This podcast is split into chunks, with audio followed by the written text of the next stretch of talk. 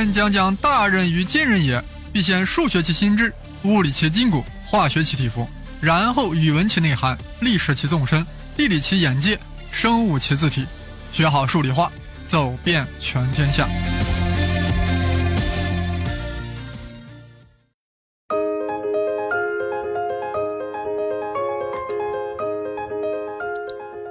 生粒子老师中间休息了一阵子，好好酝酿了一下，现在要将杨李故事推向高潮，一步一步的推。话说，一九五零年，李政道获得芝加哥大学的博士学位后，跑到加州大学伯克利分校干了一年半，感到很不爽，于是也跑到了普林斯顿高等研究院，又和大师兄杨振宁相聚了。当然，李政道并非不速之客，那是院长奥本海默发出邀请函的。一九五一年九月。李政道携娇妻来到普林斯顿，与杨振宁比邻而居，两家人来往密切。此时，杨振宁正在进行两维一心模型的磁化计算研究，邀请李政道加入。Let's together，两人的真正合作开始了。一九五一年秋，他俩写了两篇统计力学论文，首次给出了不同热力学函数的严格定义，引起了物理学界物理学大鳄爱因斯坦的重视。还邀请二人啊到 office 见了一面，寒暄了很久，把小帅哥呀夸奖了一番。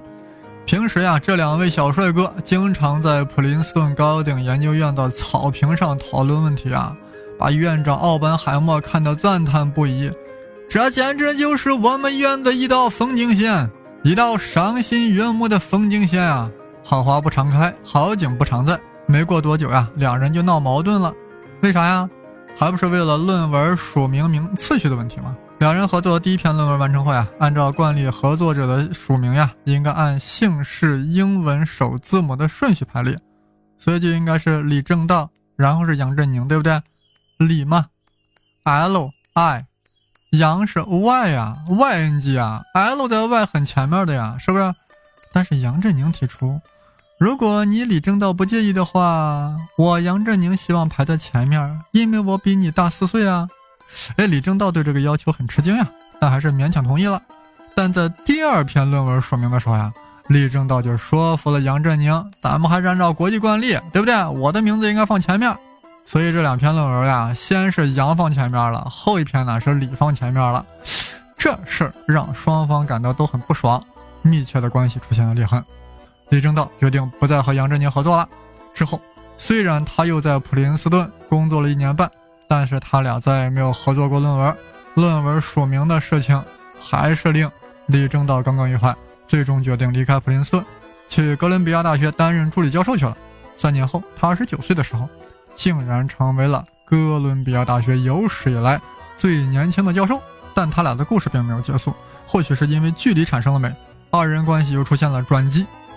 我这里顺便要说一下啊，因为众多听友的要求，我们将《声考数理化》这个栏目已经推送到了苹果 Podcast，我的新浪微博也更名为了东方胡先生，当然是带竹字头的生，微信号呀还是那个 V I C T O R S H E N G I O I Z I，也就是 Victor 加生粒子的全拼。上期我们说到，杨振宁和米尔斯合作出来了一个好东东，发表了一篇论文啊，叫什么同位旋守恒和同位旋规范不变性，其中提出了后来震惊江湖的杨米尔斯方程。李政道看到这篇论文以后呀，产生了严重怀疑。有一次，杨振宁来到了哥伦比亚大学，李政道就当面质疑他了。经过激烈讨论，杨同意了李的意见，还共同署名发表了论文。重离子守恒和普氏规范转换，说明顺序是李前杨后。这件事呀，使他们重拾合作，并且合作的很猛，比过去合作的还猛。正如李政道自己所说，从1956年到1962年，杨和我共写了32篇论文，范围从粒子物理到统计物理，合作紧密而富有成果，有竞争也有协调，在一起工作发挥出我们每个人的最大能力，合作成果大于每个人单独工作可能获得成果。啊，实在是太忙了，最后呀，把诺贝尔奖金都弄到手里了，这当然是后后话。那一个在普林斯顿，一个在纽约市的哥伦比亚大学，怎么合作呢？就是相互访问。杨振宁啊，每周抽一天时间去哥伦比亚大学，而李政道每周抽一天去普林斯顿。这种例行互访持续了很多年。尤其当时物理学中有一个重大事件，紧紧的吸引了他俩，让他俩的合作欲罢不能呀。多大的事儿？也就是西塔套之谜。我们前面那一期提到过呀，二十世纪三十年代，在贝塔衰变中出现能量倍减，啊，也就是衰变之后能量少了一点，啊，这一劫引起物理学家极大的震动，物理学一时陷入了危机。为了应对危机，啊，波尔呀直接就破罐子破摔了，大胆指出，在基本粒子的作用过程中，能量根本就不守恒。泡利觉得波尔很发内。为了一点小破事儿就丧失了原则，能量守恒定律咋可能不成立呢？一定是有个小毛贼把能量偷走了。这个小毛贼就叫中微子，neutrino。后来的实验呀，抓到了这个小毛贼，抓到了，观察到了中微子，泡利啊一下子就倒了起来，成为了再造再造能量守恒的大功臣，他的舌头呀也就愈发尖刻了起来。一个危机刚解决，又一个危机来了。一九五六年，又出现了西塔套之谜，严重威胁了另一个物理学基本守恒定律——宇称守恒定律。物理学家又一次陷入了黑暗，不知所措。泡利再度出手，决心拯救宇称守恒定律，解开西塔套之谜。但是，泡利老一尚能饭否？说实话，这物理学研究呀，也是吃的是青春饭。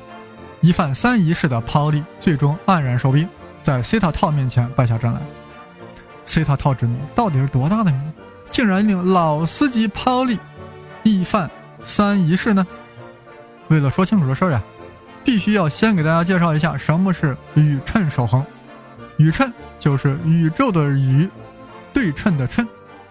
啊，有人读成了宇称，啊，我就爱读成宇称，这样也听着给力，而且符合其原意。不信你接着往下听。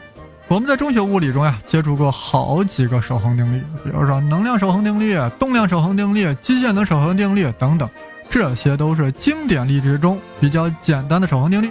而宇称是描述基本粒子物理性质的一个物理量。宇称守恒就是指在量子力学中，物理学定律在左右之间完全对称。这种对称是一种分立的非连续的对称。左右对称相应的守恒量，被称之为宇称，因此宇称是一个像质量、电荷、自旋等描述基本离子特性的物理量。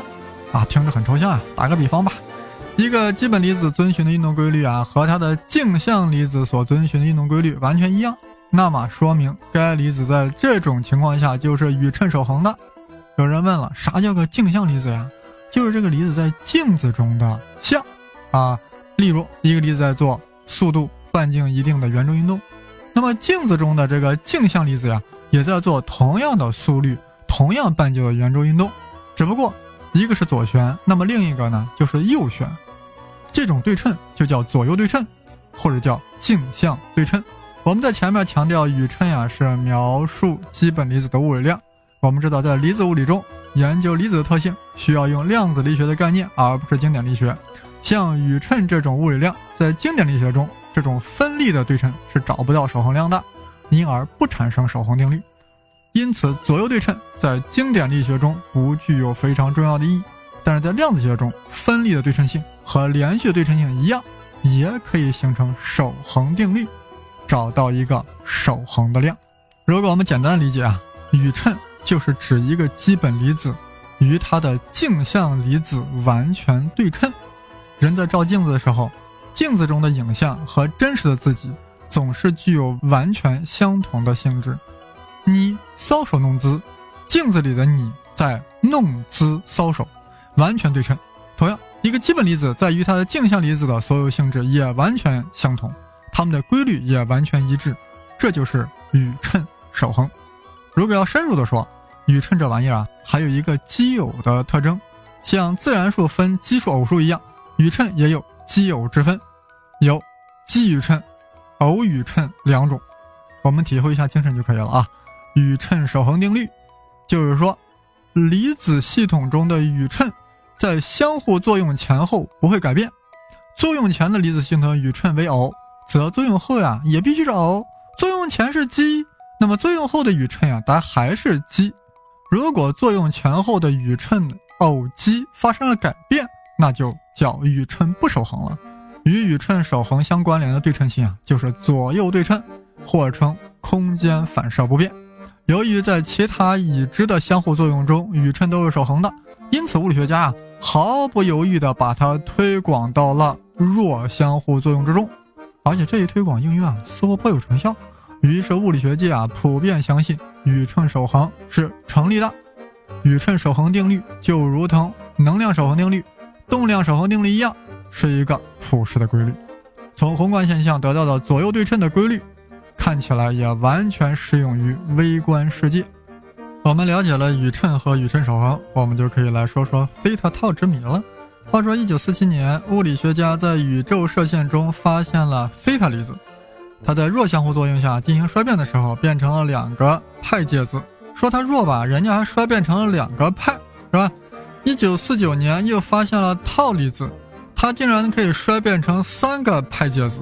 它比西塔粒子还有派统，这当然不是什么令人瞩目的大事。不同的离子有不同的衰变方式，就如不同的人有不同的衰老方式一样。有人是谢顶，有人是秃头，有的人是满头银发。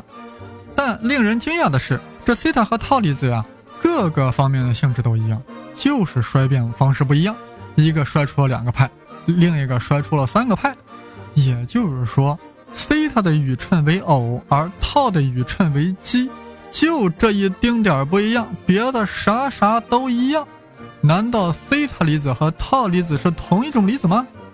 如果要真认为西塔和套是一种离子的话，那就要冒天下之大不韪，宇称守恒是不成立的。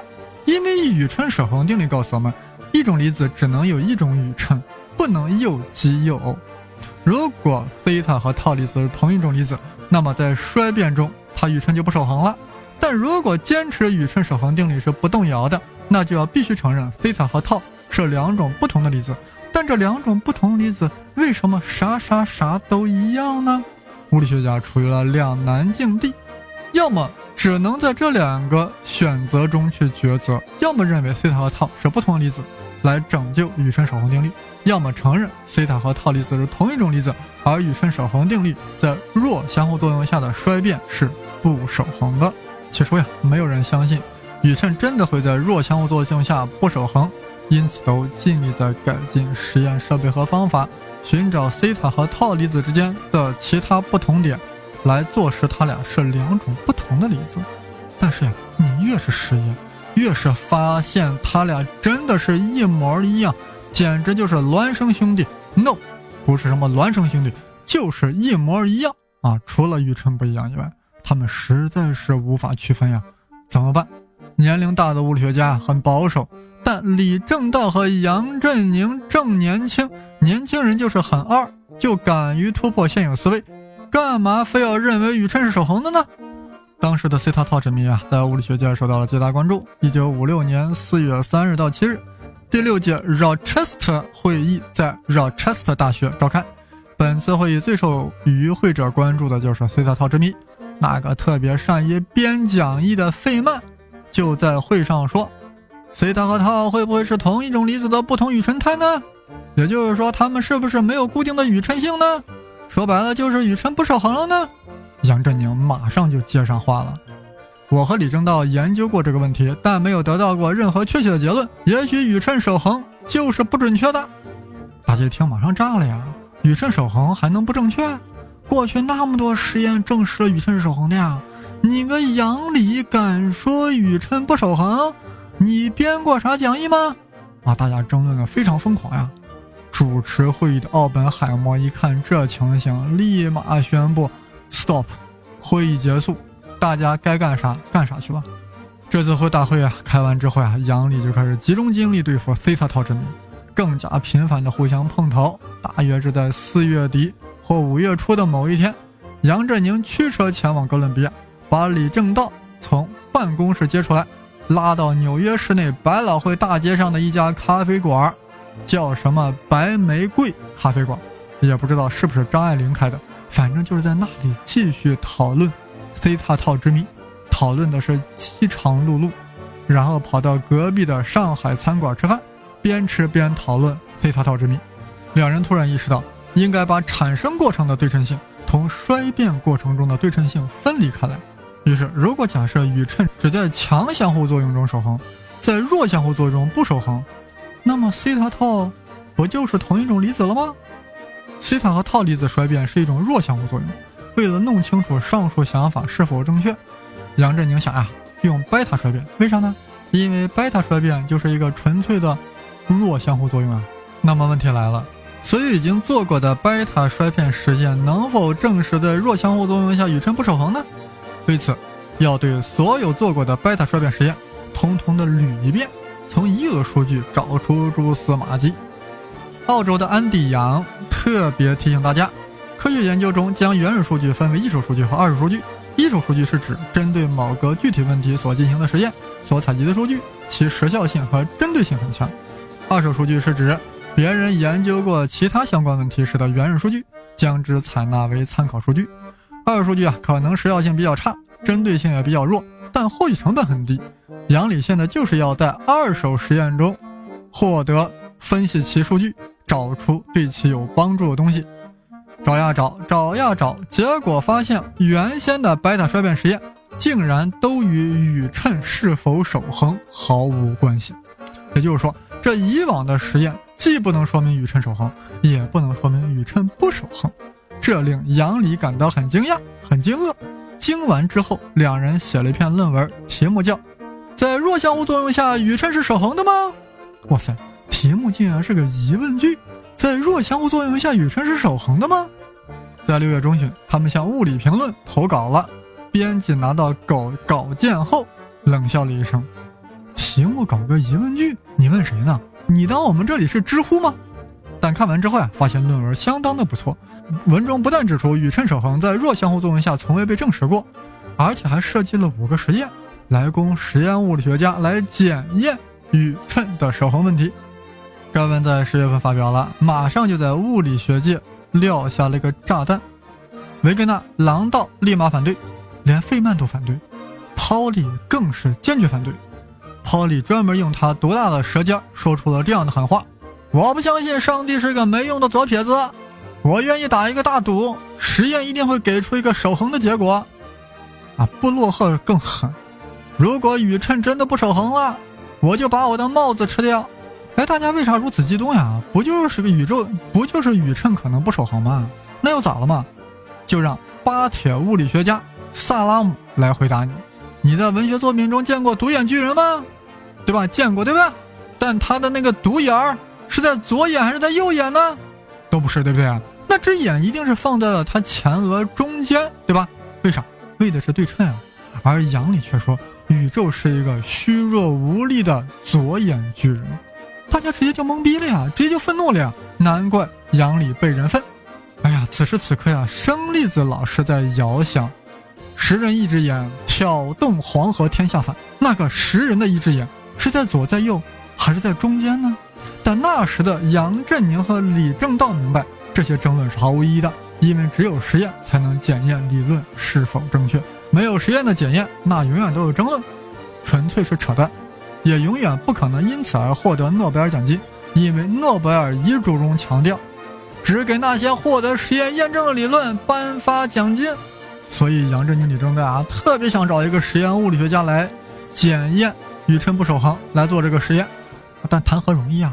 你这个究竟值得不值得做一个实验啊？啥意思啊？首先，你这个实验，对吧？你杨理虽然设计出来了，但是很困难呀，做起很困难啊。再一个是，大家都相信最终检验出来宇称应该还是守恒的，那做出来守恒就没啥意思了呀，那还是维持了原有观念呀。大家都希望做那种有突破性的实验。杨里曾经怂恿一位物理实验物理学家莱德曼去做，做一个他们设计的实验。莱德曼笑一笑，说：“好呀，等我啥时候找到一个绝顶聪明的研究生，我就做呀。”怎么办？怎么办？就在这风云际会之时，一位女性勇敢地站了出来。他，黑头发，黄皮肤，智慧的双眸，执着的眼神，一看就是炎黄子孙。